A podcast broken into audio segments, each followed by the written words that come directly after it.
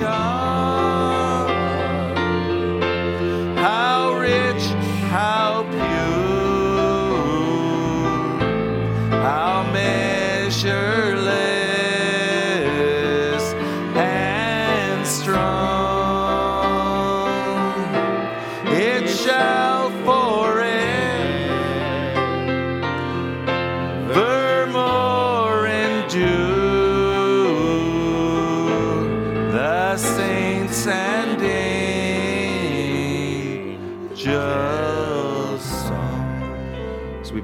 Heads this morning, our sister Kezia keeps playing. Oh, Heavenly Father, when we think even the words of that last verse, they say were found inscribed in the walls of an insane institution. Someone thinking about the love of God couldn't express it, couldn't begin to tell it. Lord, how can we as mortals even begin to grasp it? But Lord, there's moments you give us, and Father, we just want to say we love you because you first loved us. Oh, what love you've expressed to us. And Lord, in the midst of a dying world, at the end of this mortal life, you decided to call a bride, and among them, you had predestinated a people. And Lord, you looked down through the clay and the mud and the muck and the mire, and you saw those little seeds, and you began to warm and call us and bring us to your side. And we're here this morning, Lord. Thank you for thinking of us. Thank you, Lord, that we can be called the children of God. Lord, you mean the world to us. How could we ever thank you? And Lord, you wanted to make us partakers of your glory, of your great kingdom. So we're here this morning. Blessed be your name, Father. Lord, as we open the scriptures now and look into the word, Lord, we ask that you'd impart to us the part that we have need of. We know that Noah's message could not work in this day. You even came in one place and said if Jesus preached Moses' message, it would be wrong. But Lord, there's a message you have for this day. It's not just even a message to the church, but it's a message to the bride. And Lord, we want to hear your voice speaking to us. Lord, we pray. We want to be ready. We want to be clothed. May you clothe us with your word, Lord. I pray your blessing, Lord. I'm just a mortal, a man, but I pray that you'll use this vessel, this channel, this voice, my heart, my life. And Lord, we also, as hearers, are only vessels full of mistakes, but Lord, minister to us this morning. We commit ourselves to you. We commit everyone gathered in your name. And we ask these things in Jesus' name. Amen. Amen. Thank you. Uh, we're going to turn to the Bible. Thank you to the musicians. Thanks, Brother Dan. Let's go to the book of Proverbs, chapter 12.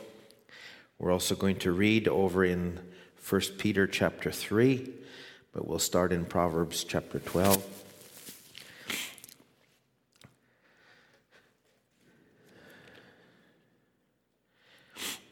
Let's just start in verse 1.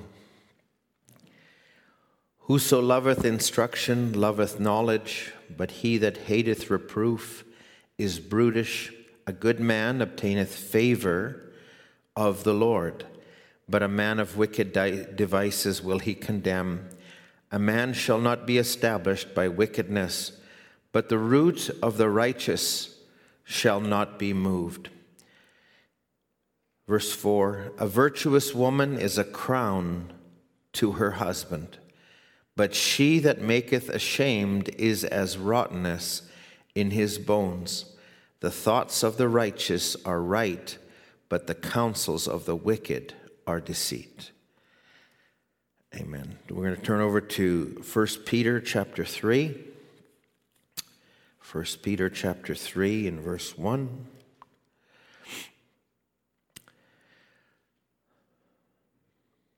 Usually I wait till all the I can hear all the rustling of the pages, but I can't hear them all. So if you're still turning wherever you are, just we'll start reading. Likewise, you wives, be in subject, some subjection to your own husbands, that if any obey not the word, they also may, without the word, be won by the conversation of the wives. So the, the wives are reflectors of the husband. This is in the natural, but it's also in the spiritual. While they behold your chaste conversation coupled with fear, whose adorning let it not be the outward adorning of plaiting the hair and of wearing of gold or putting on of apparel, but let it be the hidden man of the heart, in the which is not corruptible, even the ornament of a meek and quiet spirit, which is in the sight of God of great price. For after this manner in the old time, the holy women who also who trusted in God adorned themselves, being in subjection unto their own husbands, even as Sarah obeyed Abraham, calling him Lord whose daughters you are, as long as you do well and you are not afraid with any amazement. Likewise, you husbands, dwell with them according to knowledge, giving honor unto the wife as unto the weaker vessel, and as being heirs together of the grace of life, that your prayers be not hindered. Amen. God bless His word. You may have your seats.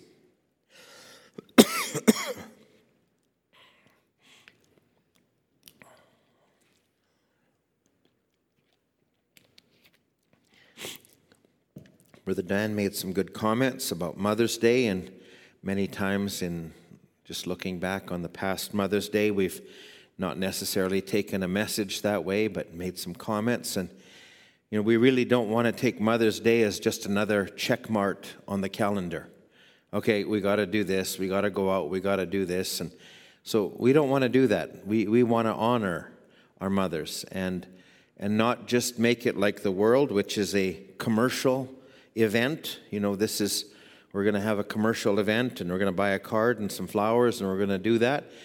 So this morning, I'd actually like to take a little bit of time and just to honor our mothers and to also just preach the gospel.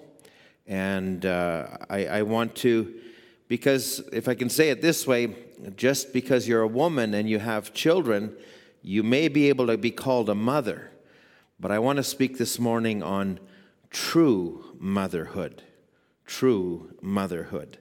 So, anyway, that's, that, this is going to be a little, maybe a little different. I, would like to be able to, to uh, preach the gospel here and, and not just say nice things. And I do want to say nice things too, because I believe, as the Bible said, a woman is, is a crown in the jewel of her husband, a, a virtuous woman. So, so when we speak of true, Brother Branham would, would often use, and if you go back into the book of uh, Joshua, it was Rahab that when the spies came and she requested a token, she didn't just say, Give me a token, give, give me just your word. She says, Give me a true token. Give me something that's real and that's genuine. And I believe, as the bride of Christ, spiritually speaking, we don't just want to be in church for the sake of having church. We don't just want to come and fulfill our role, but if, if there's really God in our hearts, we want to be clothed with the Word. We want to be clothed with the garments that we can come before the Lord Jesus and stand there knowing they're true and that they're given to Him. You know, the, the, the, prophet would often go to John chapter 4, and in John chapter 4 was the woman at the well, and he, and he would say these words The Father seeketh such that worship him in spirit and in truth. So we desire a true uh, religion, a true gospel. And he would say, True is a very wonderful word. It just does not mean true in the sense of opposite to false. but true is a it expresses a perfect realization as contrasted to a partial. So when Job when he was in the Bible and he went through his great trial and he comes to the very end and he goes through this trial, there was something God was teaching him. And Job made this declaration. He said, I have heard, but now I see. And so when we when we we heard that God's going to call a bride, He's going to call uh, an elect lady, a woman, and, in this last day, we we had our thoughts to be the bride of Christ would be mean just to accept the message, would be just to understand the doctrines, and would be just to be part of this, but I believe we're recognizing that it goes far beyond identifying ourselves with William Branham. It goes far beyond just coming to church, but it's actually putting on Christ, the character of God, and, and our sisters are a reflection of the natural. We're, we're going to move to the natural, but let me just take a few moments with this. So, Brother Branham would say, true has a richer, deeper meaning.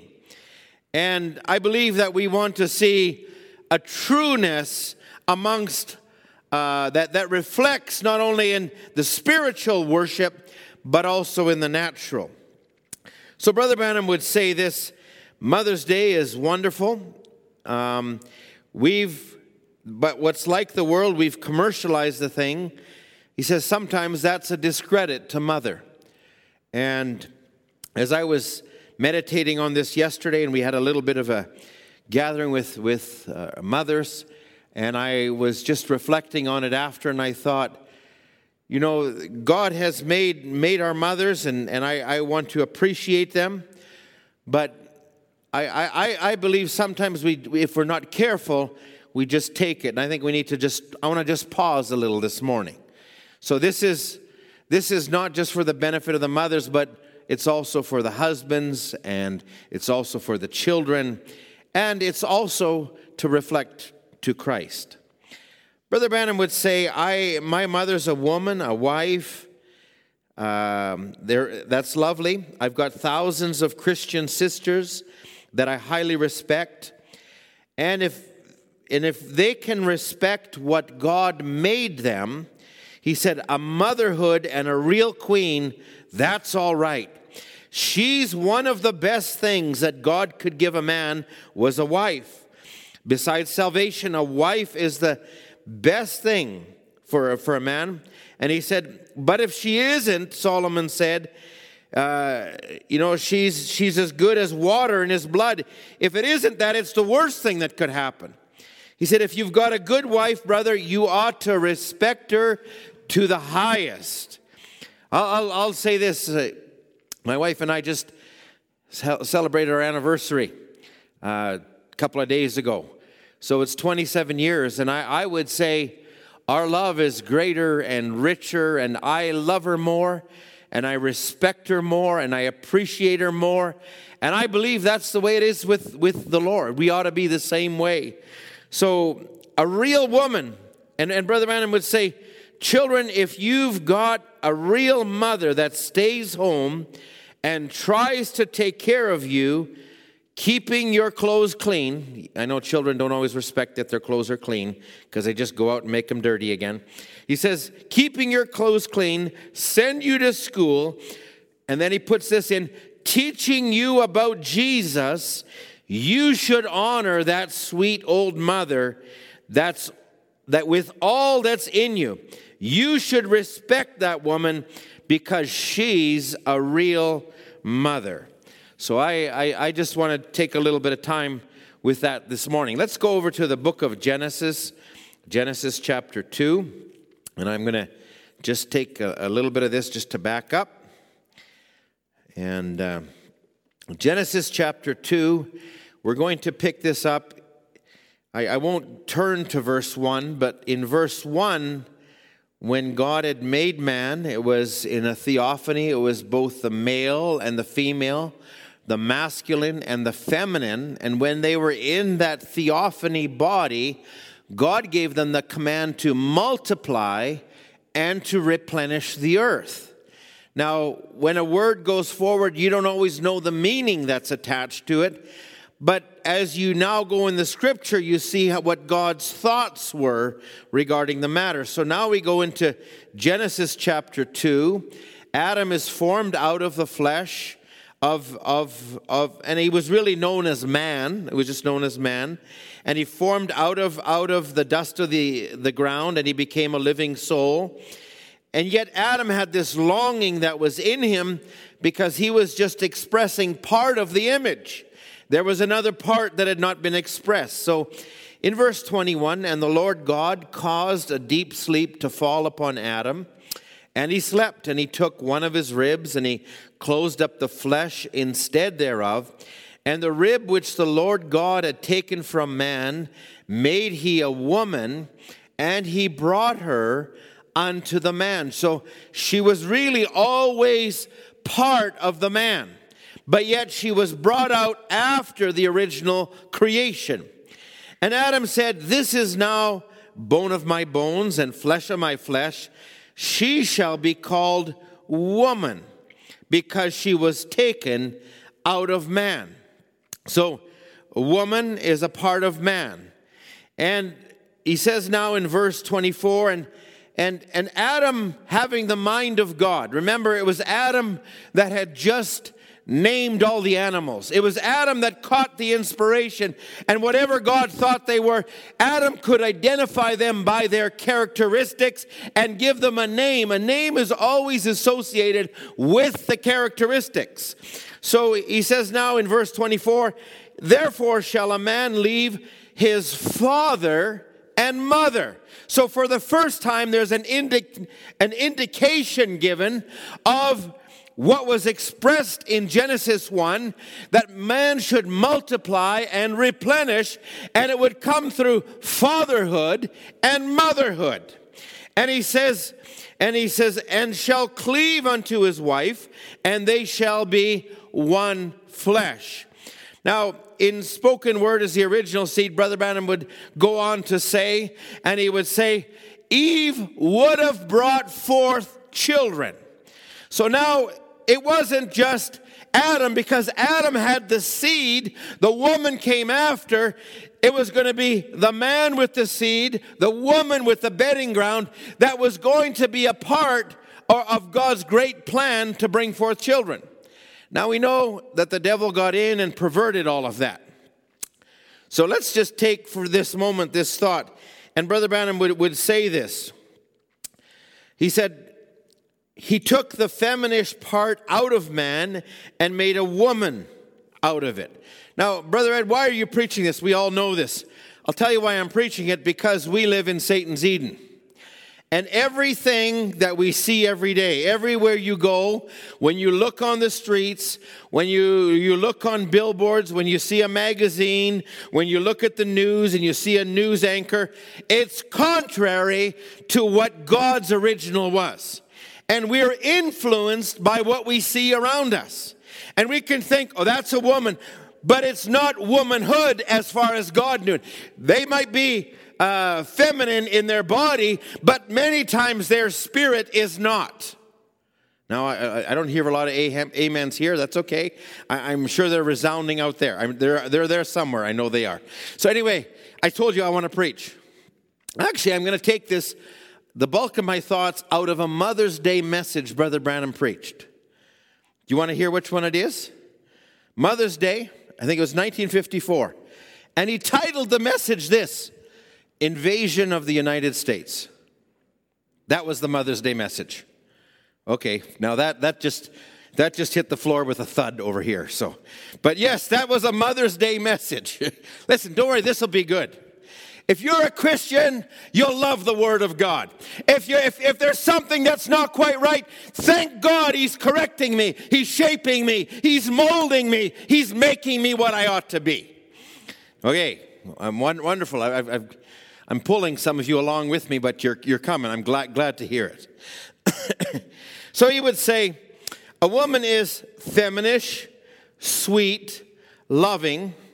Now, now li- listen this may seem simple, but I, am going to say it because if it's for nobody else, this is for young sisters, young brothers, how we conduct ourselves, what we look for. He would tell young men, he says, when you see a sister, now in the, in the youth and in your hormones and everything that's going on, you might see something that attracts you to, to the flesh or, or maybe a nature a little bit, but it has to go deeper than that.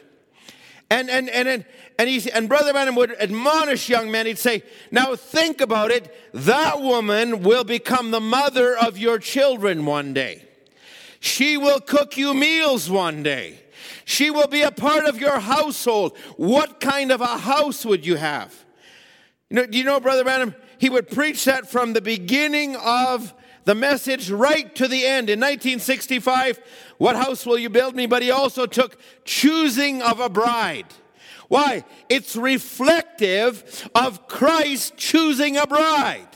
So, so we're looking for genuine genuine feminism and not, I don't want to say feminist spirit like the world, but genuine feminine spirits, genuine masculine spirits. Because what we see today in the world is a, is a much perversion, and it's perverted in the spiritual realm. Now, I, will tell you what, let me, let me get some of the tough sledding over, and then we'll come back to some of the good things. So you, if you can pull through it, we'll have more time for the good, all right? So he says, a woman is feminist, sweet, loving, not big and carrying on.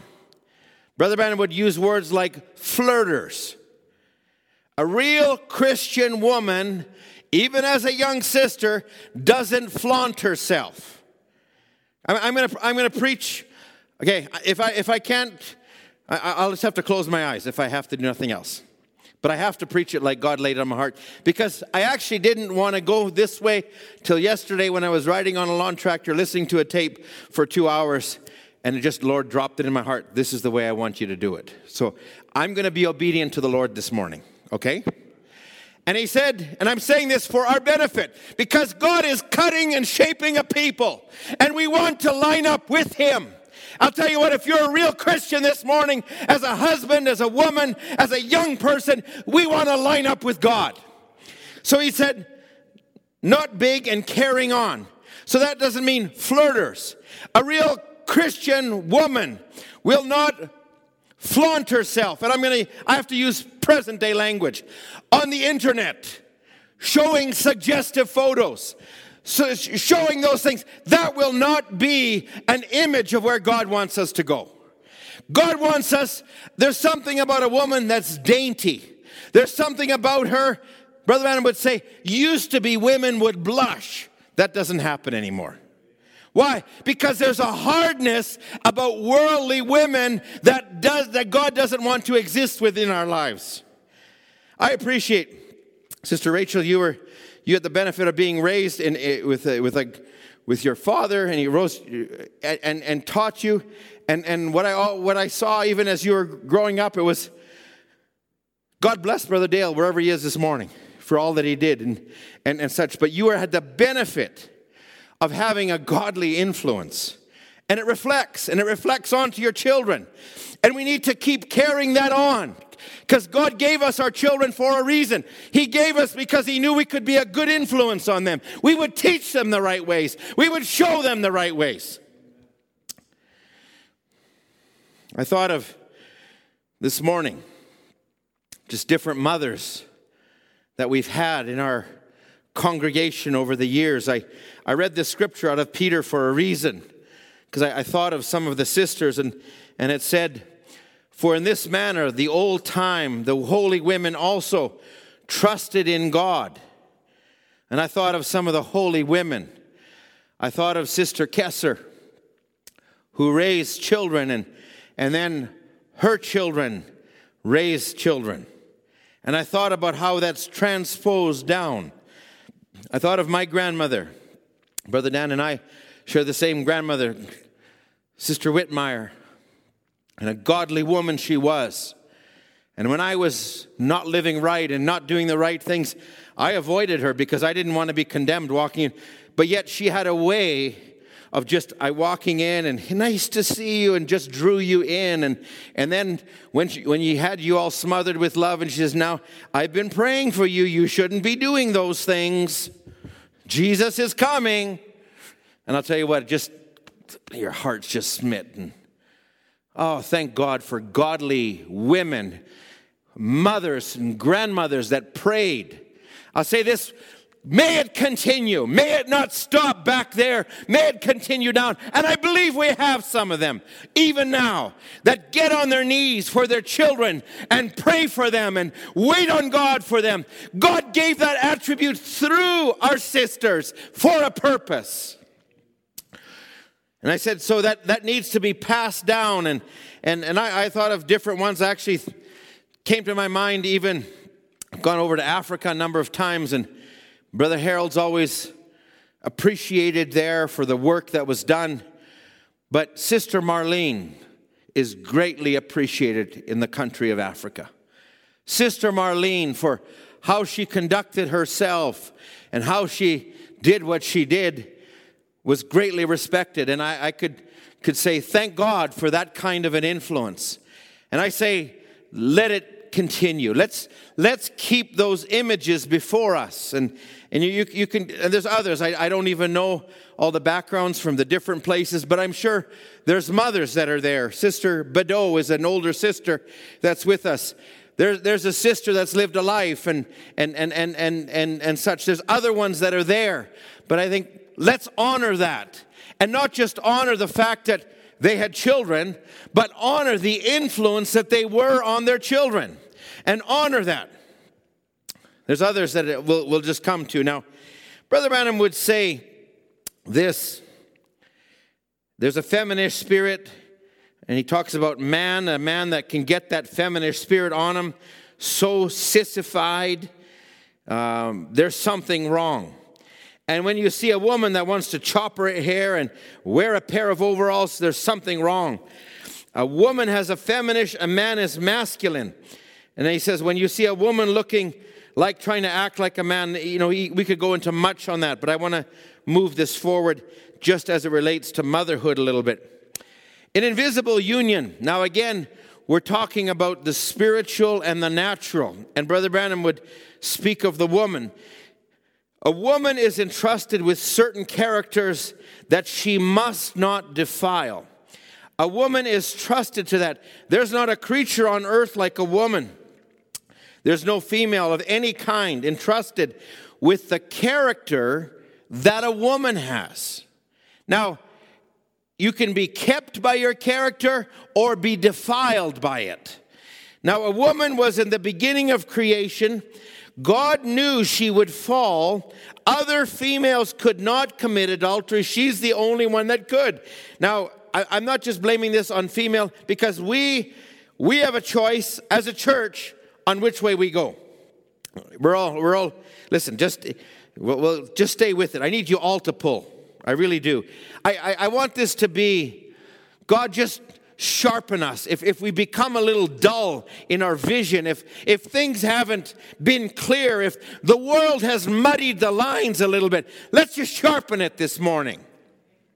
He said, Now, she was given a sacred charge from God for redemption. Why? She's a bedding ground. Now, she has been given this to bring forth life that only God Himself could give.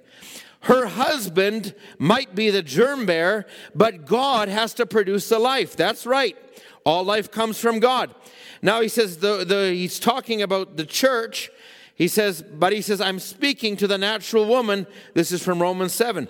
She has a sacred trust of virtue committed by her Lord, a certain virtue. She must not defile that virtue. He said, in this life, if she defiles it, she can be forgiven, but he says it's always there. That's how sacred it is with God. So I, I, I want to just say, God gave us these characteristics within the body, but also for our sisters. Brother Branham would go on to say this. He'd said, And, and now just going into this thought of motherhood and, and, and, and, and God, he, he took something out of Adam that was feminish in nature. Now you take a little child, a little girl, okay, a little girl, I have to be specific here. It's already in her, these characteristics naturally. They'll take a little doll and they'll play with a little doll. They'll, they'll, they'll, they'll, they'll want to mother something even as a child. It's a natural, God given characteristic. They'll want to take care of it. And, uh, you know, as, as a general, the, gen, generally they will take care of things and be more compassionate and more caring. God made them that way. Now you can get hardened and lose that. But God made them that way, even as a child, but yet you need to stay under the Holy Ghost for that to develop in the way that God wants. So, Brother Branham would say in the message, He careth for you. You mothers that would get up in the middle of the night, if you were ever so sick, if Junior had the cover kicked off of him, you might take that little fella, might take a cold, you'd struggle some way to get to the bedside to make him comfortable. I'll tell you what, we go out here and uh, we go out in winter, and, and my wife just sometimes, like, I, I'm walking somewhere with her and she just stops. How can they do that? And, she, and what she sees is in the middle of winter, a mother carrying her child not adequately covered or protected you know, when, when we had our daughter, I mean, we had sleepers and things and blankets and then a cover over top of that and, and then preheat the car and do everything. That's a real mother. Looking, not living for herself, but looking for the interest of her children. Only God could give that in that that that quality, that characteristics. I, I mean, a man can do it too, but nobody can do it like a mother. God made it that way. And he said, You would do everything you can with a rag and bathe their face in cool water. You would sit there because it was though you were sick and you needed to be in bed yourself. But these children mean something to you. They're a part of you, they're your life. My, there's a mother. There's someone who, who will really take care of you. You ought to honor that. My, I'll, I'll tell you, my mom didn't have very much. The little she gave, I mean, I remember her when she was, we were on, my father was sick and we were on welfare. We didn't have much. My mother took a sewing job. She sewed, she sewed. She took care of us. She did all she could just to make sure we were warm, that we had a good meal, and that we could go off in winter and make our way to school. Thank God for a mother like that. She would knit endlessly. I had toques and scarves and socks just to keep warm. We couldn't go out to the store and buy them. She had to work with her hands. And we ought to say, thank God for a mother that will give of herself for her children. God bless our mothers. God bless you wherever you are out there. We're honoring you today. We're honoring what God did in you and what you yielded yourself to. So, Brother Adam makes all of these statements, and then he says, and the church is the life of God on earth. And he wants to comfort his church. So, what does the church exist for? The church exists for the comfort of God's people. So, why do we have services? So that God's people may be comforted. The natural types the spiritual. Turn with me to Isaiah chapter 49, if you will. Isaiah chapter 49.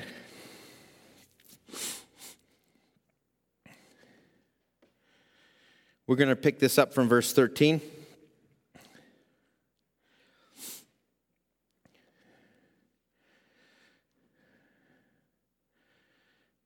Sing, O heavens, and be joyful, O earth, and break forth into singing, O mountains, for the Lord hath comforted his people, and will have mercy upon his afflicted.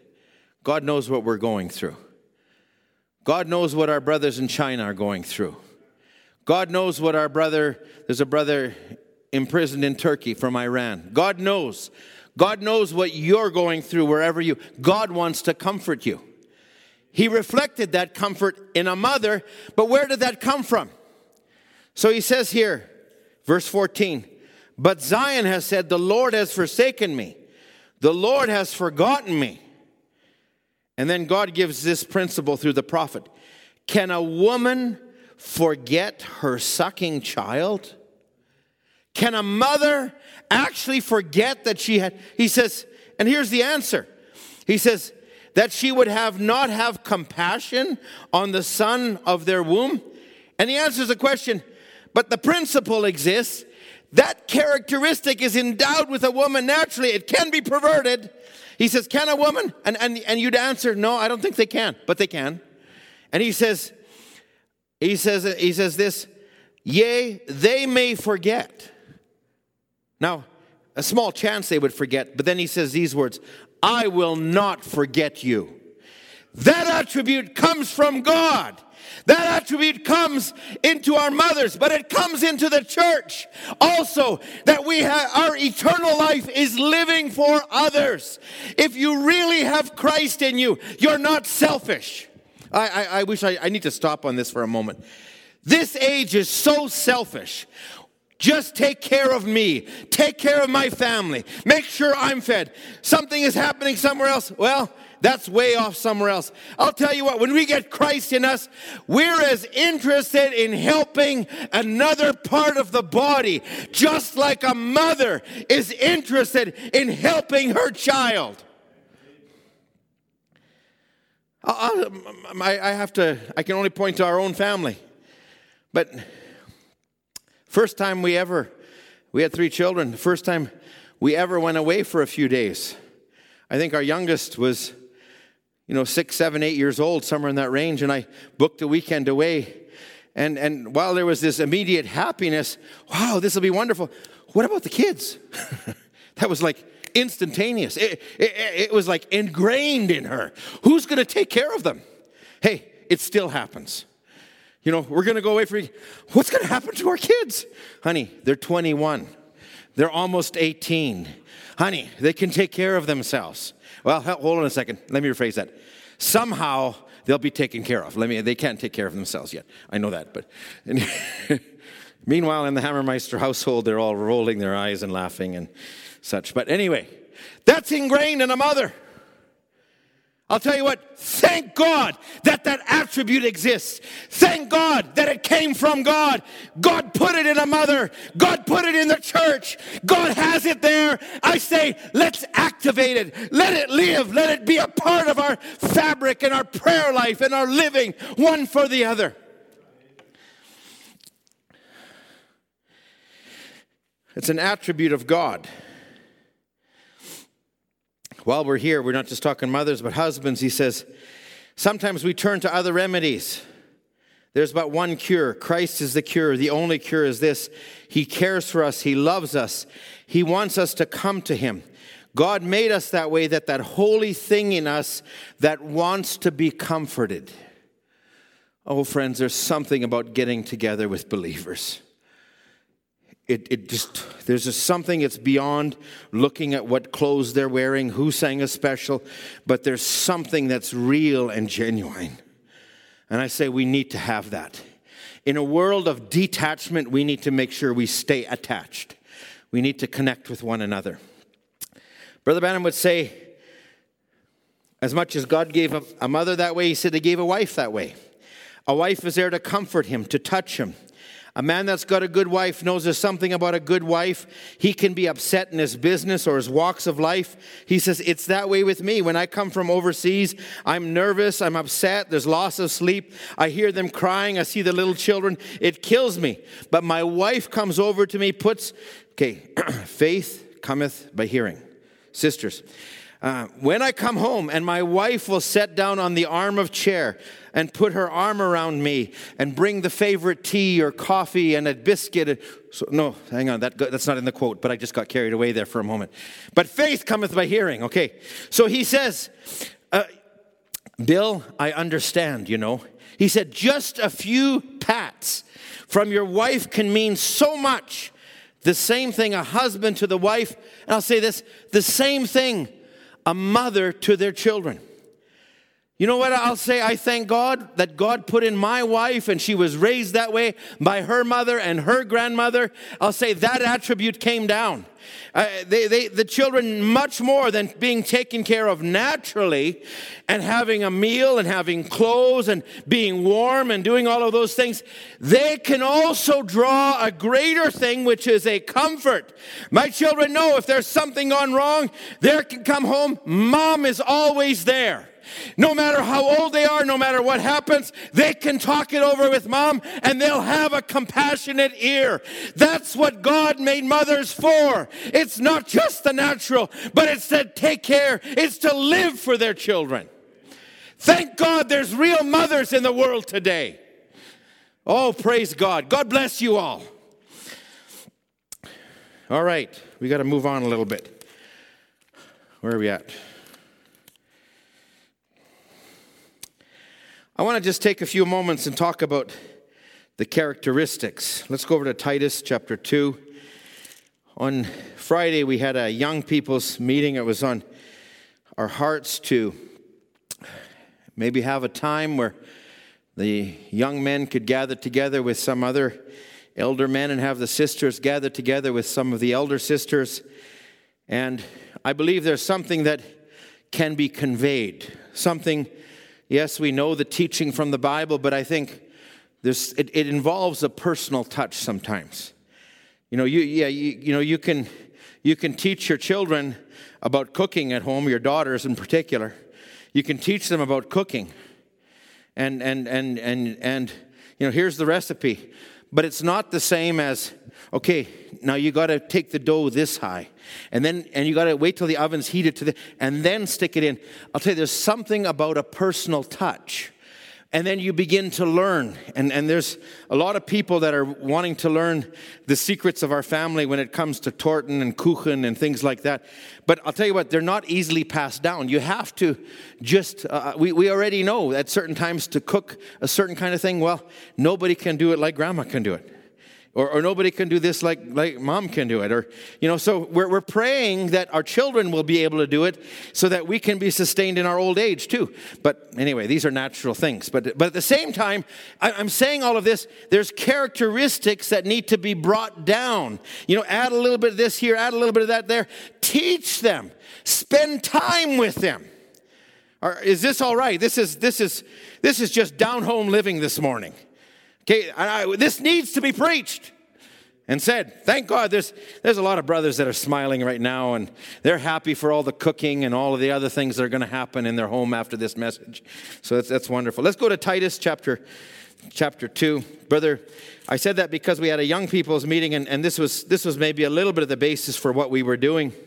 But in, in the book of Titus, you know, Paul would speak to the Ephesians and he would talk at a level here to the Corinthians. And, but he took these, these scriptures to these messages to Timothy and he begins to break it down in Titus. And, and, and what, what's he doing? It's, it's, it's the Heavenly Father bringing the care of the churches down to a pastoral level and, and down to where into our homes. And that's what we're doing this morning. So in Titus chapter 2, this is Let's just start reading in verse 1. But speak thou the things which become sound doctrine, that the aged men be sober and grave and temperate and sound in faith and in charity and in patience. Now, what, what if our men were just you know, going through their midlife crisis all the time and they had a sports car and, and they're just racing and doing donuts in the parking lot. What kind of example would that be for our young men? Oh, I can see a few young men. Yeah, yeah, yeah, yeah, yeah. No, no, it's not. The Bible instructs us because there's characteristics. You got to grow up. You're going to be 60 soon. You got to grow up. It's time. There's no more, no more wasting. So he's saying, aged men, be sober, be grave, be temperate, be sound in faith, in charity, in patience. Now he drops right over to our sisters. That the aged women likewise, that they be in behavior as becometh holiness now we're talking about another level. This is beyond just caring in the home, the natural things, but now you're setting a godly influence. And Paul is identifying the characteristics that can come on the natural woman if she doesn't stay in prayer, if she doesn't exercise herself. He says, now, as becometh holiness, not false accusers. Now, now, why would he say that? Because you can just tell a story and it's easy to repeat a story and it gets told over and over and it can be like talebearers as it says in another place in the bible. It can be commonly called gossip. And paul is saying this for reason. Be careful. Listen i'm saying this for all of us. I'm saying it for myself. Sometimes i've been guilty of repeating something i should not have and i felt the holy spirit grieved in me. And i say the Bible says evil communications corrupt good manners. So let's not be guilty. Oh, did you hear what happened over to so and so? And did you hear? And, and, and as we talk about somebody else and their sub dubious things, we suddenly feel more righteous. I'll tell you what, that is a false religion. If you have the real Spirit of Christ in you, you won't be repeating those things. You'll be speaking things that are sound and that are good. Now, now, Paul is saying this to the sisters now, not false accusers, not given to too much wine, not just cooking wine, not giving too much wine, teachers of good things. Now, this is, this is why motherhood exists that they may teach the young women to be sober, not flighty, not, oh, he loves me, he loves me not. No, no, no. No. Pray about it. Do this. Be the voice of reason. Be compassionate. some are smiling, some are thinking, where in the world is he going with all of this? We had a. Uh, I had a. Sometimes I, I'm getting into renovations through my work, and I go into a home, and you know you see different things. I remember as a, I walked into one home in a basement, I saw a young boy, 12 years old, playing a game, one of these uh, well-known video games, but you know, and he's online with somebody else, and they're they're killing people with machine guns. They're murdering them.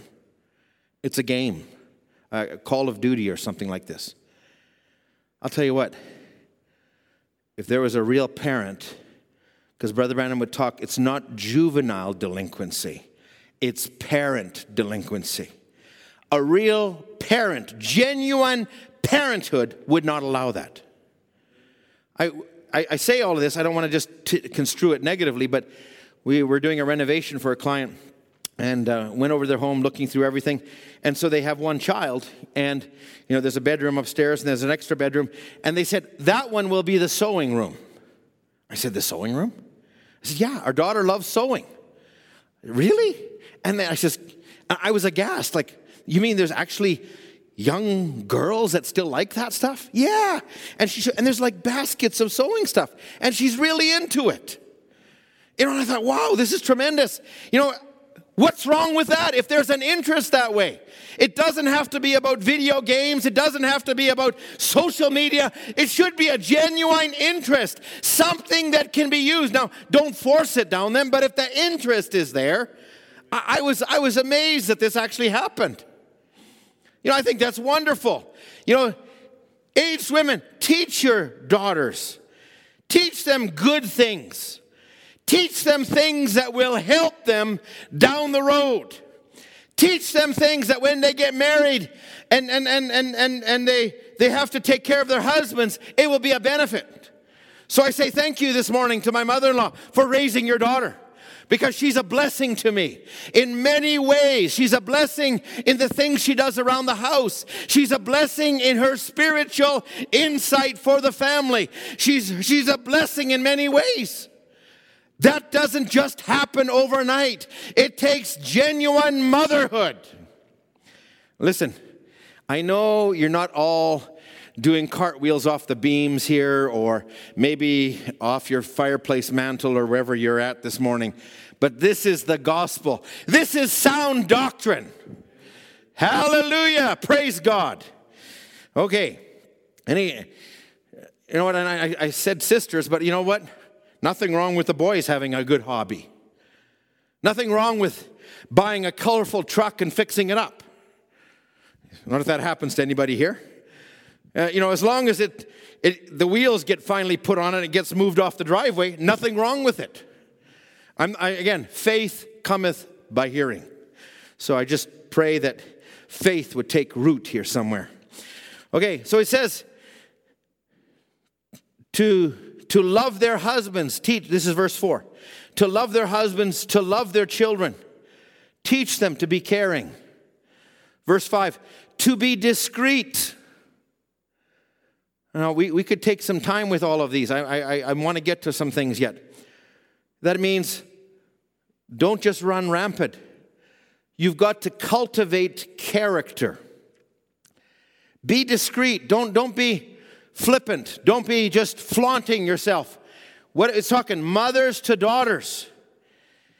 You know, be discreet, be chaste. Chaste, that, that, that, that's like becoming holiness and, and protecting the virtues that are in you. Keepers at home. Yes, it's good to get my driver's license, but it's good to be at home and learn things and, and, prepare for things. You know, my, my, my wife had a, had a hope chest, which she laid up things, naturally speaking, for the future. But you lay up things spiritually also. You lay up character and foundation. And I believe, friends, why am I speaking this way? You're aware of the message, Brother Ed.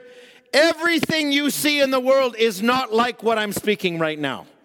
I, I, I, was out yesterday and, and there was other families and i'm not criticizing them or anything but there's other families they're, they're gardening they're doing things. Yeah my daughter's coming over with her boyfriend who she lives with. And i thought you know their whole mindset is different. And i said thank god we have what we have. God has given us mothers. He's given us children. He's given us families for a reason. Because god wants to present a bride before christ and he would say, Be discreet, chaste, keepers at home, good, obedient to their own husbands, that the word of God be not blasphemed. Now, what, what's, what's Paul saying all of this for? Because in, in, a, in a young lady, it can be natural to go this way and to go that way, but they need some direction. They need, uh, you know, appreciate a sister who, who, who knows how to cook before she's married, knows how to bake. You know, that, that, you know, the husband isn't a guinea pig in the first few weeks of marriage, but that there's actually something proven. You know, that you don't have to have the fire department on call when they start up the oven. That you, you can do certain things. It, it's good to have these things in place before you go too far down the road. Now, he's saying all of this there's a nature. Now, it's also in young men because the next verse says, Young men likewise exhort to be sober minded. Now, why would you have to exhort them that way? Because it's not given in young men to be sober all the time. And I'm not talking drinking, sober minded. Okay? It's not in them to just sit back with the wisdom of an aged man and make good commentary. No, it's actually easier to say, oh, yeah, let me show you this joke. Oh, yeah, let me show you this one. And you know, you actually have to teach these things and instill them. You know, it's good to buy a car where the rubber stays on the tire for more than a summer season.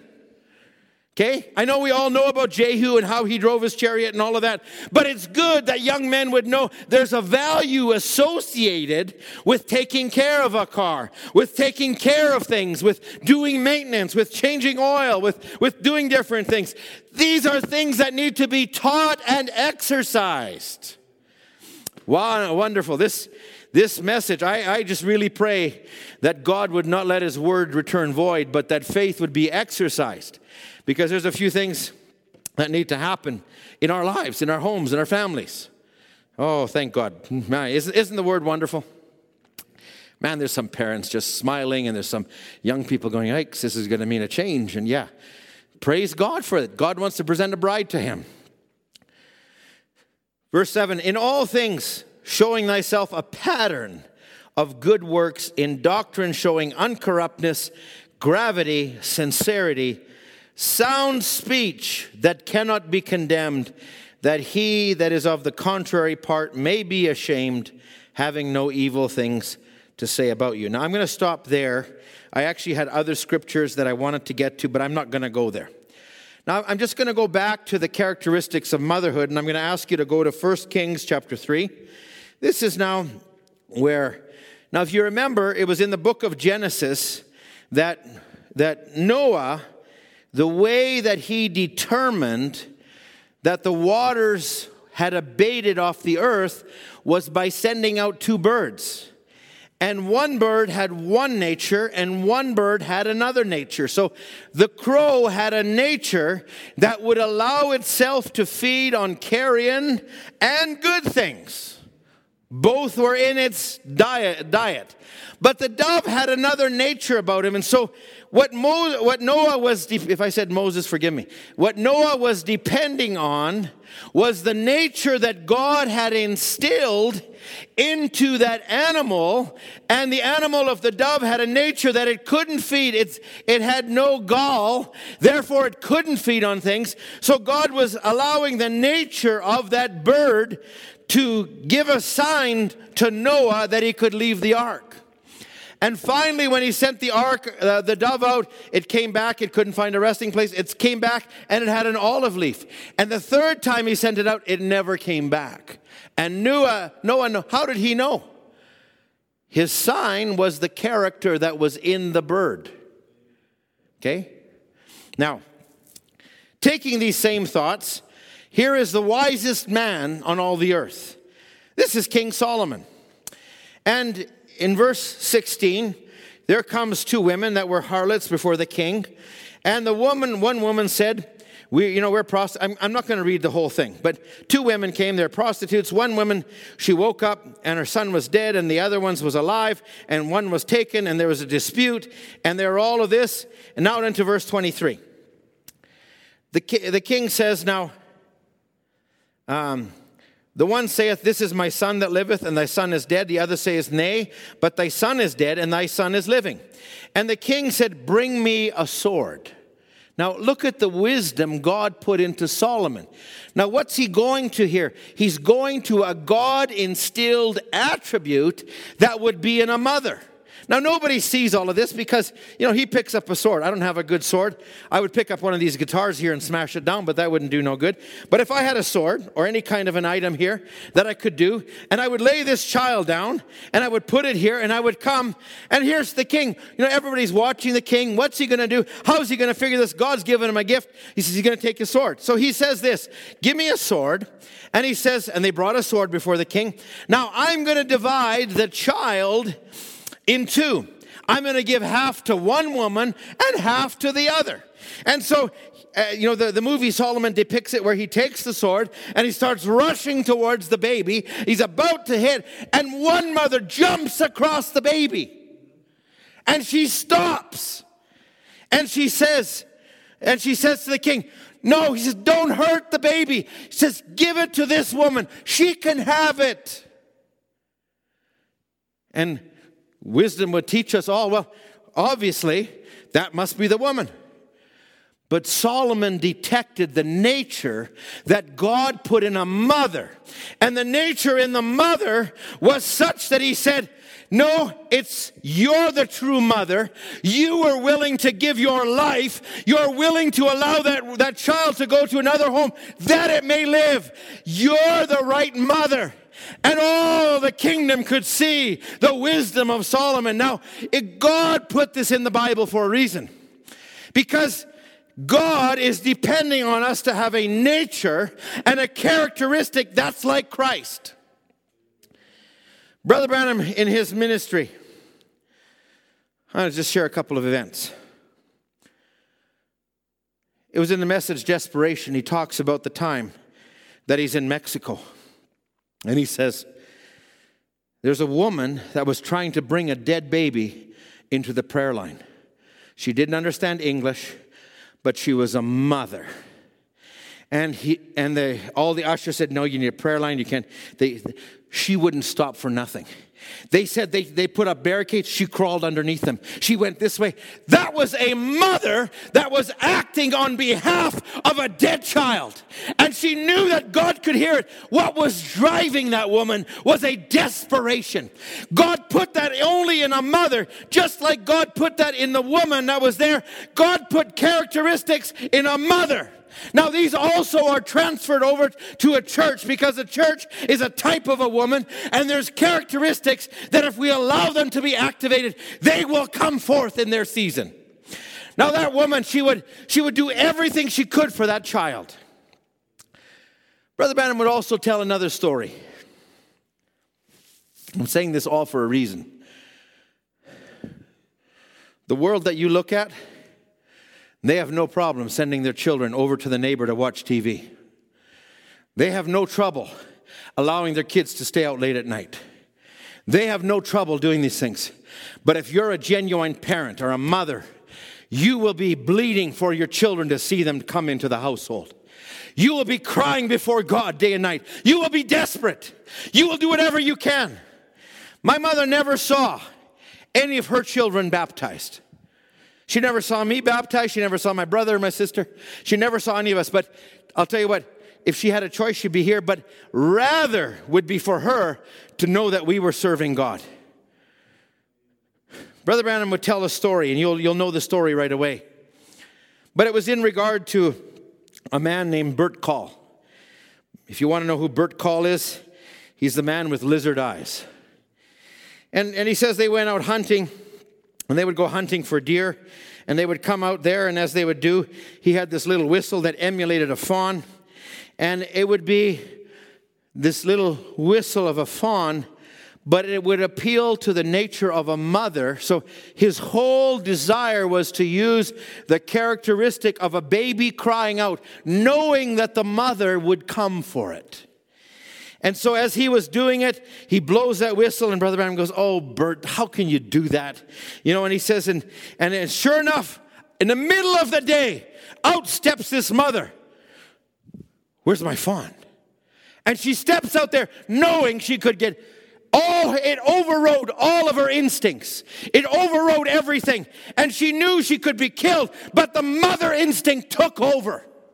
And, and, and Brother Branham looked at it and he thought, oh, Bert, how can you do it? And he's, he's just like down here and he's going, and he's waiting for him to shoot that gun and he's, he doesn't hear anything and he just looks up and he sees his gun just wavering. He says, Billy, I can't do it. I'm through with it. What was it? He saw something real. He saw a mother in action. He saw a mother with her love dashing out to the front line. And friends, if God can see, if, if that can happen to a man with an animal, what the world is crying for is something real in mothers and fathers that the world can see. This is a genuine family. Now, I almost hate to go here, but this is what God laid on my heart. So now, going back to the invasion of the United States, I needed to give you all of that, but I need to go to this for a moment. Brother Branham would talk in this message, this Mother's Day message, invasion of the United States. And he would say this Motherhood is the backbone of this nation. You break motherhood and you broke the nation. Now he says, and now watch where he goes. And he immediately goes to this statement. He says, Look at history. Where is that American woman now? Used to be, we went over to Paris to get fashions. Now Paris comes here. What's happened? The devil has stripped our women, taken their clothes off. It's an abomination to God. There used to be godly, old fashioned mothers who knew God, old fashioned mothers. God help us to have more of them. Instead of cigarette smoking, cocktail drinking, now, we might not be that in a church, but we might be neglecting real motherhood. He said, It's my opinion that this is what keeps America and when motherhood is broke, then you may as well fold up. The morals of the nation is broken. And he begins to go into a couple of things. And he says, and he would, he would actually talk, he would prophesy. And he said, I want to say this. Now, now, if you really respect Brother Branham, and I, I don't want you to look and say, this message was in 1954 and we are in 2020. No, don't think that right now. Right now, you need to say, This was the voice of God crying out to us for where we are at today. And under the voice of God, he begins to say this When a woman gets out of her place, when she gets out of the kitchen, she's out of her place. That's where she belongs. Outside of that, he said, she has no place. Now, you might think I'm hard on them, but that's the truth. It said, used to be a man was the head of the house, but he isn't no more. He's a puppet or a babysitter, a woman now will take a dog or practice birth control or pack a little old dog so they can run around at night. It satisfies their motherly instincts. He says, but a real mother, God bless them. That's what holds this nation together. Real good, sacred, God saved mothers. Now he says, in this invasion, he says, when they invaded the United States, it wasn't soldiers coming onto the beaches but it was the devil setting up headquarters in Hollywood. And he said, they set him up in Hollywood, and he said, all of our fashions comes from Paris. Them little girls and little boys, they watch them on the screenplays. Now, just because you think, well, good thing we're in Canada, good thing we're. No, he says, let me say this about Canada. This is another message. He says, if I could, I would make Canada my home. He said, I believe our nation has gone past because motherhood has stooped to a place till it's past redemption. But he says, television and radio has blasted it right into your nation here. And now he's talking about Canada. I see it in your stores. They're becoming polluted. People are becoming the same way. Oh, spiritual people, rise, awake. The hour is at hand. Can you hear the prophet's voice? Uh, you're hearing mine, but can you hear the voice of God through that prophet? Friends, the devil is so cunning. He comes in fashion. You talk about a little old lady with a little old girl with a rose, pretty woman, but he says, that's fine if she just sticks to her husband. But if she allows that to become an indebtment to society, she can become so low and scandalous. Try the same thing with the church of the living God. They get out here, they start to glamorize themselves. Brother Branham came home one day, he says in a certain message, he found his wife crying. And he says, Why are you crying, honey? He says, Well, I was going to have my children play with these other children, and they, they said no. And Brother Branham said he found out it was a Christian family, but, he, but they were told not to play with them because they're not of our kind. They don't fit our social standing. I, I'm not going to read the quote for you, but now just take this for a moment, friends. When we start to do that, we're going into the very same place that the Ephesian church age went when they lost their first love.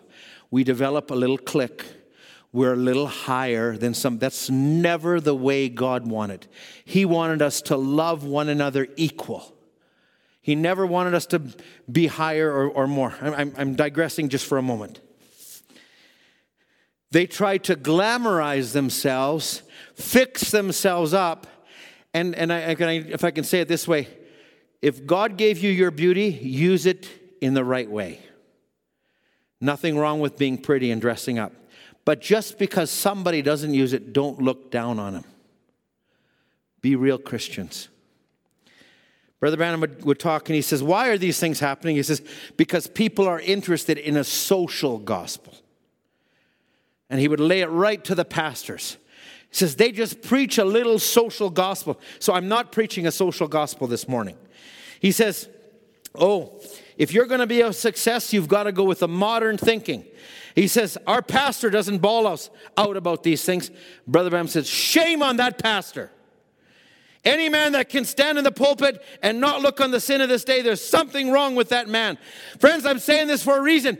The coming of the Lord is coming. Let's be real men, real women, real fathers, real mothers, real families. Let's be an example. Brother Branham would use this example in, in the message why. He said, Your life will impress your children. And he says, by the example that you set before them. Brother Branham would go and talk about two women. He would talk about a woman named Herodias, who began to teach her daughter certain things. It was her daughter that when John the Baptist was brought before it, because of how she was taught by her mother, that she desired the head of John the Baptist in a charger. Now, that's one woman. Then he takes Moses' mother. Moses' mother taught him the right things. Now, why, why are you saying all this? And I'm, I, I need to follow through on, on what I feel that the Lord gave me to follow through on.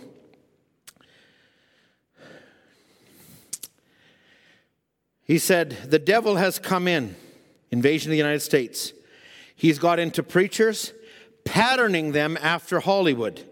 He's got into girls and young ladies, and they pattern after Hollywood. He says, he said, the best things they have in the country are moralless when you listen to all this radio talk. What would he say about the social media platforms that, that harbor these things? Not that they can't be used for good. What would he say about the commercials and the advertisements and the billboards and the way people are dressed? I listen. I, I, I look at it and I, I just I, I was going out for a walk. It was spring. It was great. It was the weather was nice, and then I'm seeing a mother. She's walking, and there's her daughters, her little daughters, dressed in skin tight leotards, and the mother's the same. I said, every generation is reaping further and further. But there is a generation of God that I believe is also sowing seeds, and we need to sow seeds. He would say, Don't you realize you're poisoning your system by doing those things, ruining the whole generations that will follow you? Let me, let me, let me pick up on a couple of things. Hollywood movies Instead of shutting down the shows and letting their people go, they give them 10 cents to go to a Sunday afternoon theater. Now, they don't do that today. They give them an iPad and say, Go to your room. I think if we're real responsible, we'll watch what our children are watching. I think we have a great responsibility. Let me say the next thing. He said, The United States motherhood is broken. This is invasion, uh, Mother's Day message, invasion of the United States. So before you get set at me, I'm just walking where the prophet has already walked. I'm talking about the invasion of Canada and the world. He says, motherhood is broke. Mothers don't stay at home no more with their children like they used to. I'm saying this you go everywhere you look, oh, it's two family incomes. There's no way we can make it work. There's no way we can do this. It's, I'll have to take a job. I'll tell you what, that's not God's provided way. God's provided way is to have a mother at home with her children. Now, I'm not just saying this outside of the kitchen, she has no place. The intent is, I want to use it for the positive. When your children have to run to something, do you want them running to a daycare person or do you want them coming to the mother? You exist for their comfort. And I say this if, if, if there's a if there's a pressure or our values are such that we need two incomes to have a certain type of car, a nice car, so that we can drive around in, I'd say sell the car, reduce your expectation, and give your children something that will last. Because I'll tell you what, you get the nice car with the nice cloth, you, you know, you'll, you'll have to protect your children from even sitting on it because they might burp or throw up on it or something. So save yourself a lot of trouble. Uh, I don't know where all that came from, but anyway. Hey, give them good values. Listen to what he says. Here, he says they don't stay at home, they've got to have a job. The other day, a grocery man was talking. He said, Now, let me, let me qualify this for a moment. Brother Branham would say, A sister, it's okay to work if you're helping your husband pay a debt. But don't make the debt because you bought a nicer car or a nicer house.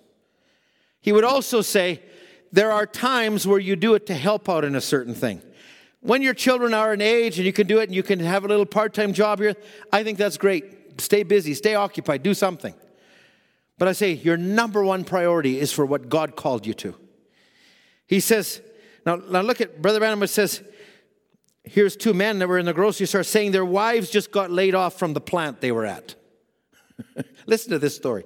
He says, and, and he says, there was two of them standing there.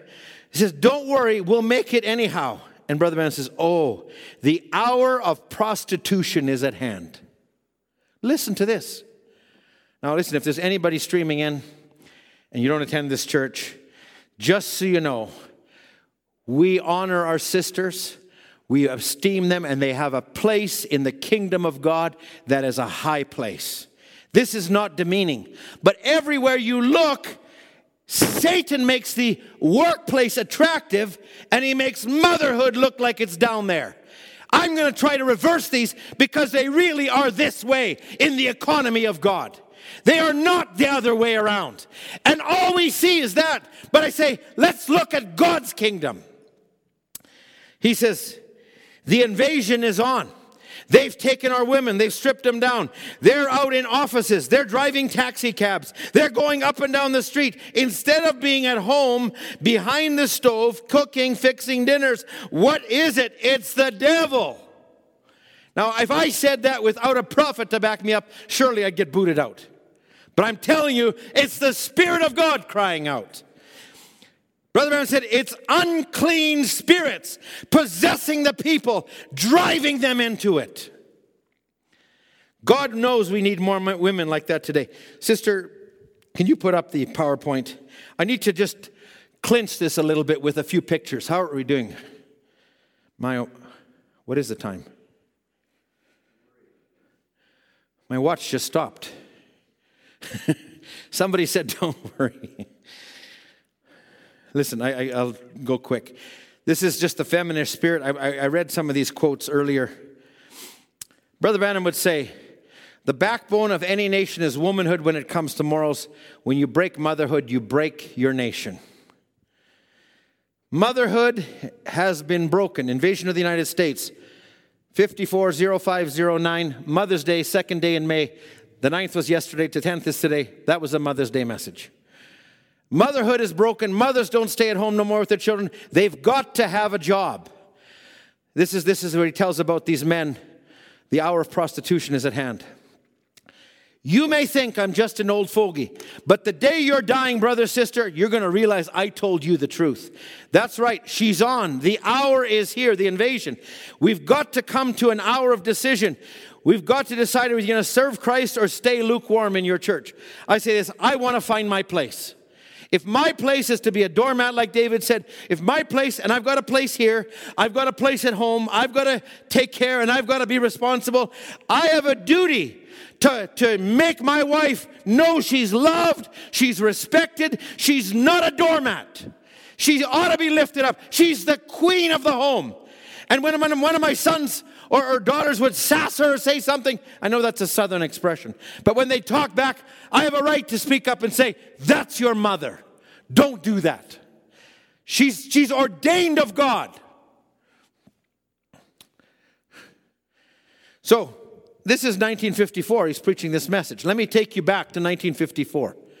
I want to give you a few pictures. Home, sweet home. This is the 1950s American home.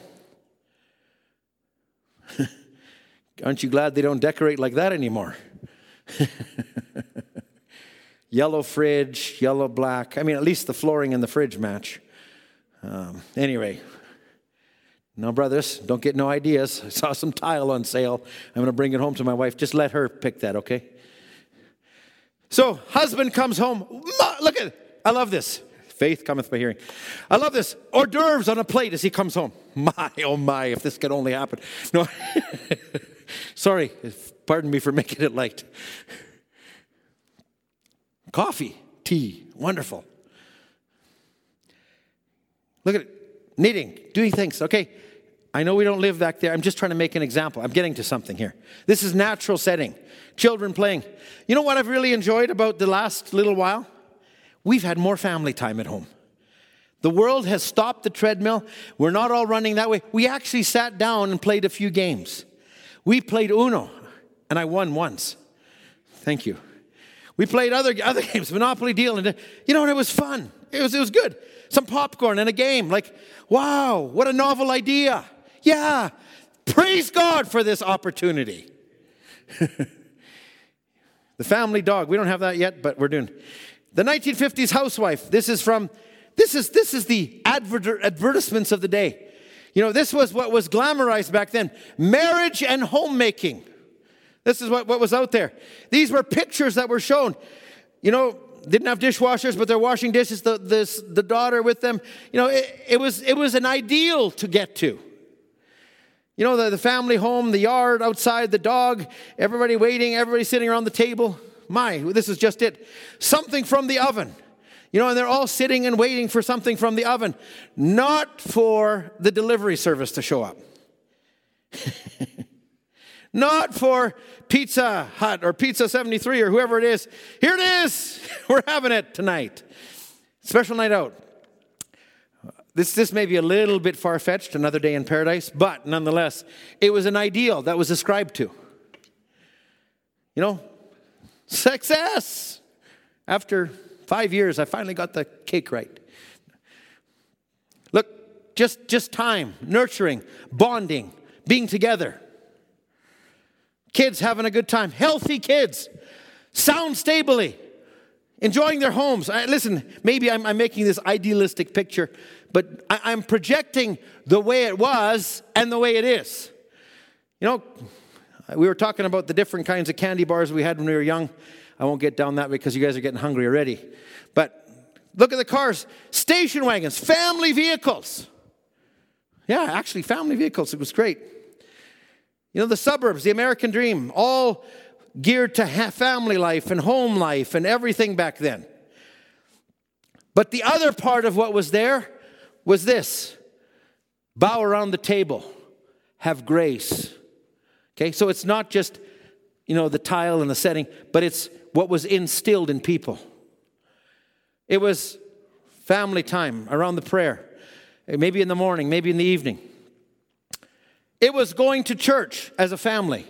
That was an ideal. People had, this church was first set up to be a community church. People would walk here. That's why our parking is limited because back then, people just walked to church. That doesn't happen anymore. In church, praying together, being together. This was an ideal back then. But then something happened that changed from this, and Brother Branham refers to it in the message, that started to change that. It was the invasion Hollywood set up, and something came into the home. Guess what came into the home? A distraction. Something that people began to gather around, spend hours around. And so it, it started to ebb away at things. Not saying that there wasn't good things, but it ebbed away. That was home sweet home. Now let's move forward a little bit just to today. Where has the world gone to? Now, I, I, didn't realize that this was a, a TV show or whatever it was, but it's called The Modern Family. So, in this family, tablets, uh, everybody's on a device, modern family. I didn't realize that this show featured homosexuals and other things, but it's promoted out there. Life lessons this is something people will look to for modern family. So, Brother Branham said, What happens? You go to the grocery store and there's all these magazines, and you start getting influences from Hollywood, and they start to invade the ideals or the modern way of thinking. Magazines. Now, maybe you don't read books or magazines. Maybe you're, you're on a computer, but it's constantly in front of you. That's why this also needs to be taught. That's why this needs to be put before us from the pulpit, in our homes, before our children. This is the way. Walk ye in it. Now, women are taught not to be homemakers, but to have a career. Now, I'm not saying you can't have something, but your goal should not be number one career. It should be to do what God wants me to do. And the guy's left at home, cooking. She's going to work, he's cooking. I'm not saying that's all it is. Maybe I, I don't want to paint this completely the other way. It doesn't work this way everywhere. Sometimes they both go, and, and Pizza Hut does the cooking. I know. But going to work, business attire with a little kid. Got to make a stop at the daycare. Listen, if you're Ukrainian and, and, you, and you know, they care less. They, they care? Yeah, they do care. But they don't care as much as mother cares. Got it? Good. Daycare. And I'm not saying every daycare. Thank good there's some we have some sisters that work in daycare. God bless them. Thank you for that. But I'm just saying this. Look, look, look at look at. And and what does that child go through? When you drop it off and it doesn't have the comfort or the touch of mother anymore. And the mothers in the workplace. And sometimes her thoughts are where's my kid or what's happening? What, what's going on in my life? The family home, laptops and different things. No longer prayer, but it's a card table, if it's that. It's a device in the bedroom at night. Home sweet home? Hardly. Cross that out. That's not where the world is at. But thank God, friends, I don't know if you can appreciate what God has given us. We can have homes and environments, we can have mothers, we can have things. Now, Brother Branham would talk. I'm, I'm winding my thoughts down with this. Just, just stay with me. Just leave that on, Sister Ruth. We can have mothers as examples. Brother Branham would say, motherhood, mothers are the fifth gospel. You want to talk about men, Abraham Lincoln. He later said the two greatest influences in his life, one of the greatest presidents, he said, was the Foxe's Book of Martyrs and my mother. You want to talk about others that have had great influences, godly parents. We talked about Moses had a godly parent. The other one was, was a lady named Susanna Wesley. Susanna Wesley, it's a picture of her raised 17 or 19 children. I don't know how many it was. Now, that's unheard of, but that was in that day. But this is Susanna Wesley. She took time with her kids. Brother Branham would share this story over and over, and he would say, This woman, she had she didn't have modern conveniences like pushing a button for the washing machine. She didn't have all of those things you know, she, she had different things that she had to go through. But she still took time for her children. She took time to teach them the right ways and to look. I mean, this may look like it's old fashioned, but you want to know the results of this? It produced two of the greatest Two of the greatest men that Christianity has ever known, been known John and Charles Wesley. Charles, one of the greatest songwriters of the age. John, one of the church age messengers because he had a mother that took the time. Thank God for that. Susanna Wesley. I don't know what home life was like with 17. We have a brother here that had eight. And home life, home life back then, listen, probably had, had a lot of different things, but he, was, he had a mother that I, I, I still respect highly. That's Brother Andrew Dodd. And Sister Allison, this is, this is a memorial also to her. You know, Brother Andrew's father told me, I did all I could to raise the children right. I made one of them a carpenter. I made one of them a mechanic, one of them a plumber, just so they could help me and fix things around the house. And he says, and then I made the mistake of moving away. Well, thank God we benefit from the plumber who's still here. and he's more than just a plumber. But Sister Allison, I always marveled at how she held herself. You know, when I think of Mothers, Brother Branham would make these statements regarding mothers. He said, loyal. Mothers are loyal. Mothers have compassion. I think of attributes like tender and loving and grace. But I also think of, of wisdom and diligence. It takes a concentrated effort and I'll say this even more in this day. Some of you sisters are going to have the greatest testimony that in the middle of Laodicea, you raise children for the glory of God. Susanna Wesley said, The child that never learns to obey his parents in the home will not obey God or man out of the home. There's a godly mother for you. Can you put up one more scripture, that last scripture for me? We're going to wind down with this. I know I'm right at the limit, and, but I, I need to read this last scripture. I'd like you to turn with me to Proverbs chapter 31. Can't hardly do a subject like this without touching on this. You know, this is this is uh, such a credit to godly women and sisters. Verse 10 Who can find a virtuous woman? Her price is far above rubies. The heart of her husband does safely trust in her, so that she, so that he will have no need of spoil. You know, you talk about a husband feeling like, I want to come home. You talk about children saying, I want to be where this family is. I believe we can create that kind of an environment. She will do him good and not evil all the days of her life. Now, here, here's where wisdom and conscientiousness comes in. She seeketh wool and flax and worketh willingly with her hands. She is like merchant ships. She bringeth her food from afar.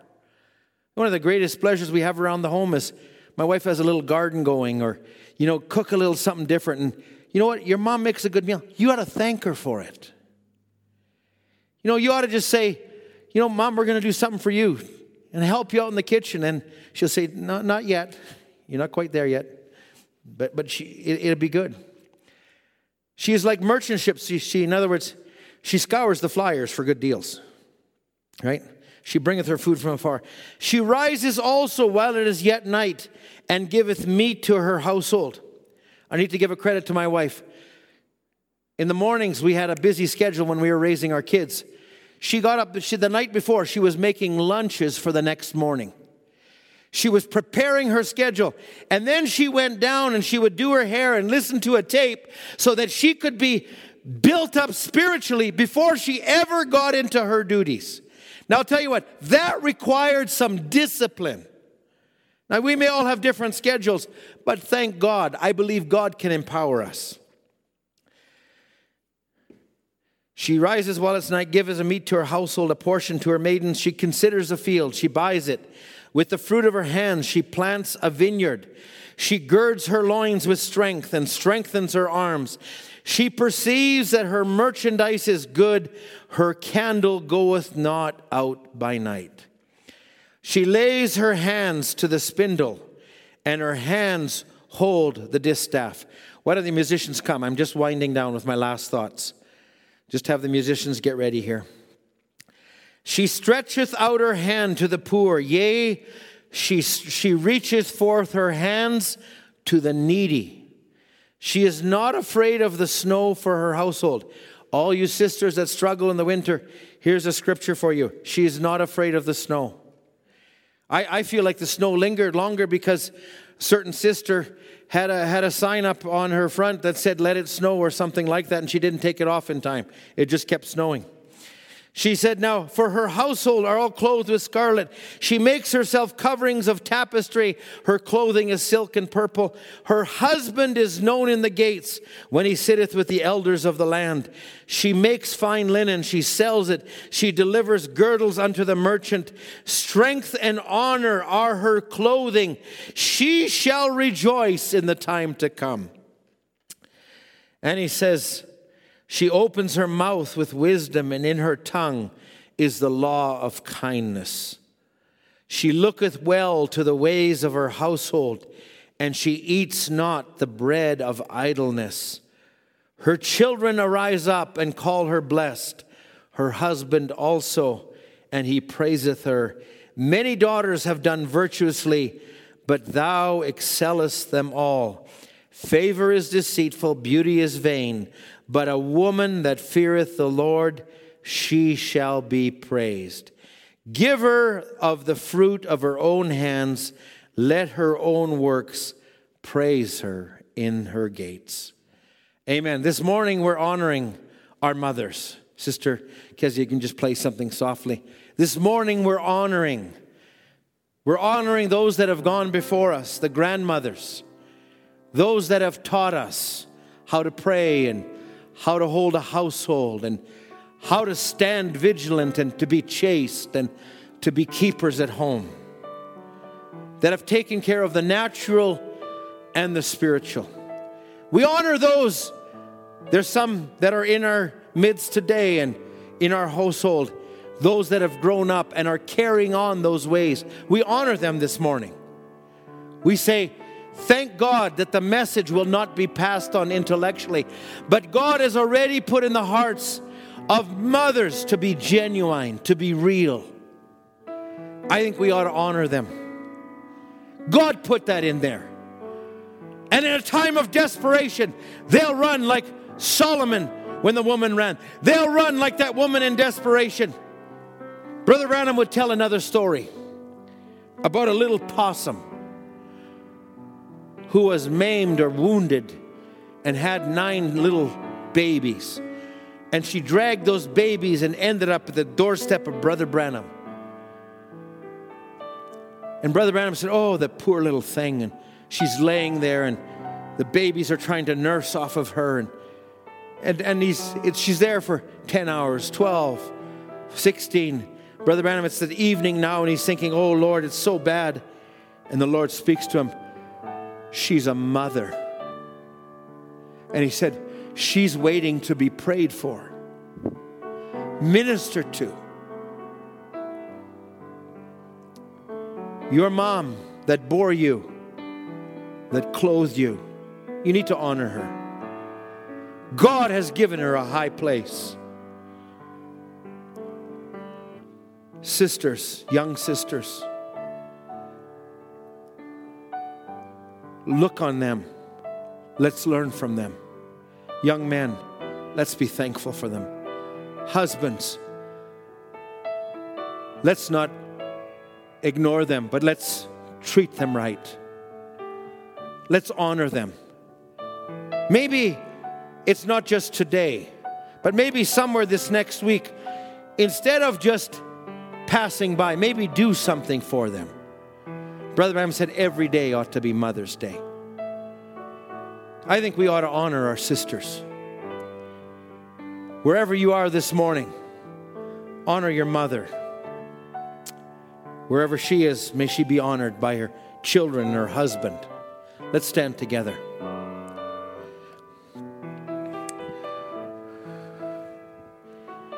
Amen. I don't know if I've got a song that's appropriate, Brother Dan. Do you have a song that you want to sing this morning? Otherwise, i have I've got one, but I want to sing Beautiful Christ if I can. Beautiful Christ. I want you to look at where motherhood came from. God said, I, I could, I could, a mother could forget her child, but I could never forget you. God put that. That's the heart of Jehovah for his children. He wants to comfort us. Sorry, I'm, I'm going to change before I sing that. Can we sing, He careth for you? Can we do that? He careth for you. He careth for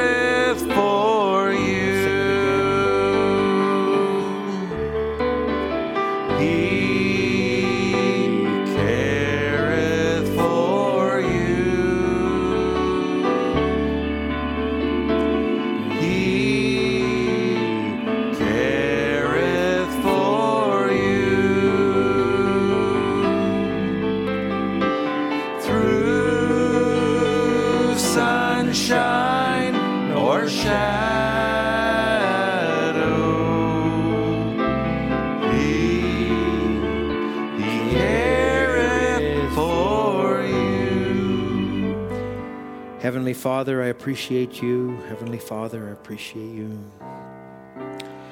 Heavenly Father,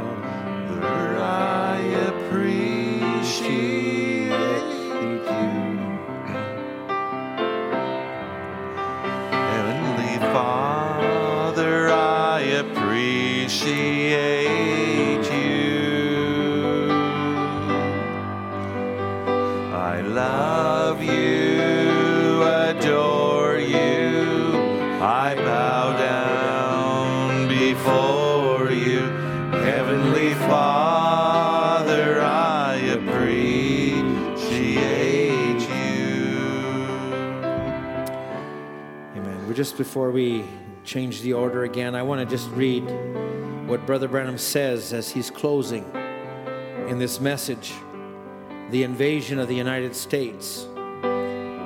Lord, we see the darkness is invading our pulpits, invading the churches, the peoples, the businesses, the cities, the schools, and the homes. Lord, help us to stand.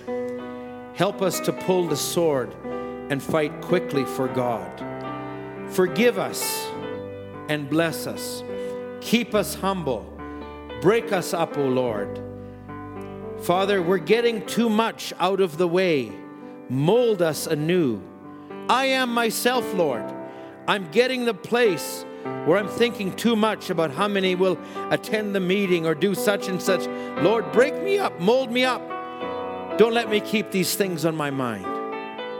Let's not think about the, what the world's thinking. Of. Let's think about what God thinks about us. I believe He wants us to be walking in a higher level.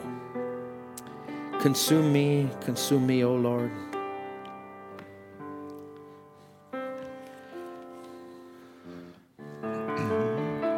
Consume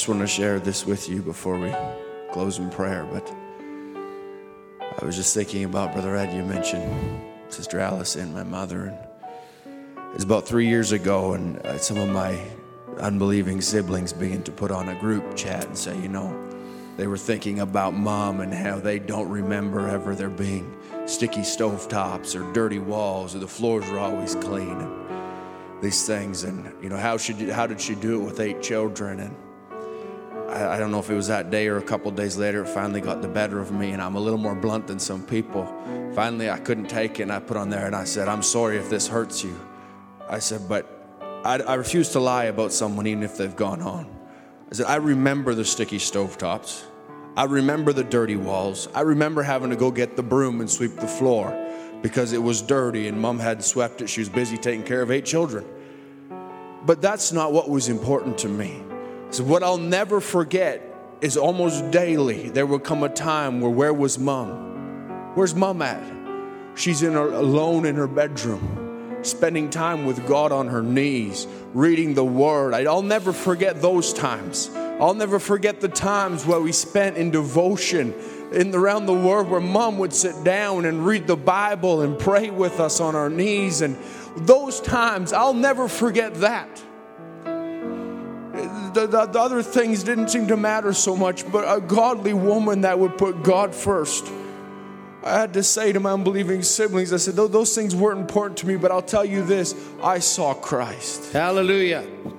That's what Hallelujah. mattered to me. Thank you, Lord. That's what's important. And I say to, even uh, to you that have mothers, godly mothers, look for that. Say, thank you for being an example to me. Thank you for raising me in this message. Thank you for loving the Lord first. Amen. Let's just bow our heads together. Heavenly Father, Lord, truly we are a blessed people. Father, to be raised under the light of the hour, to have wisdom, Lord, that the world, Lord, we've seen the pictures this morning and how true it is, Lord, that the, the, the, the the modern family of the day and the example they look towards and how we ought to be pushing this way and that way. But Lord, that's not what you've laid out in your scripture. That's not what you foresaw as a family value. Father, help us to look to you.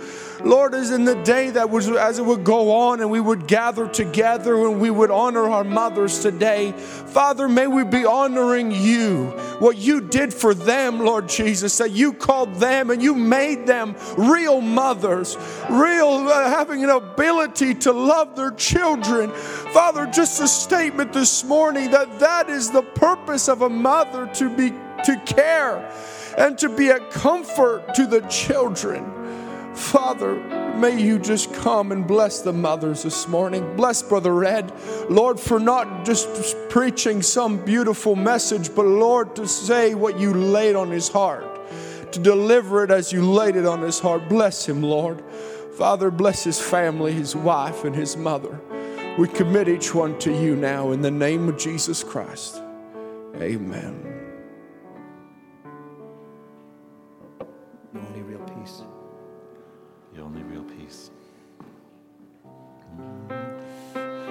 The only real peace that I have,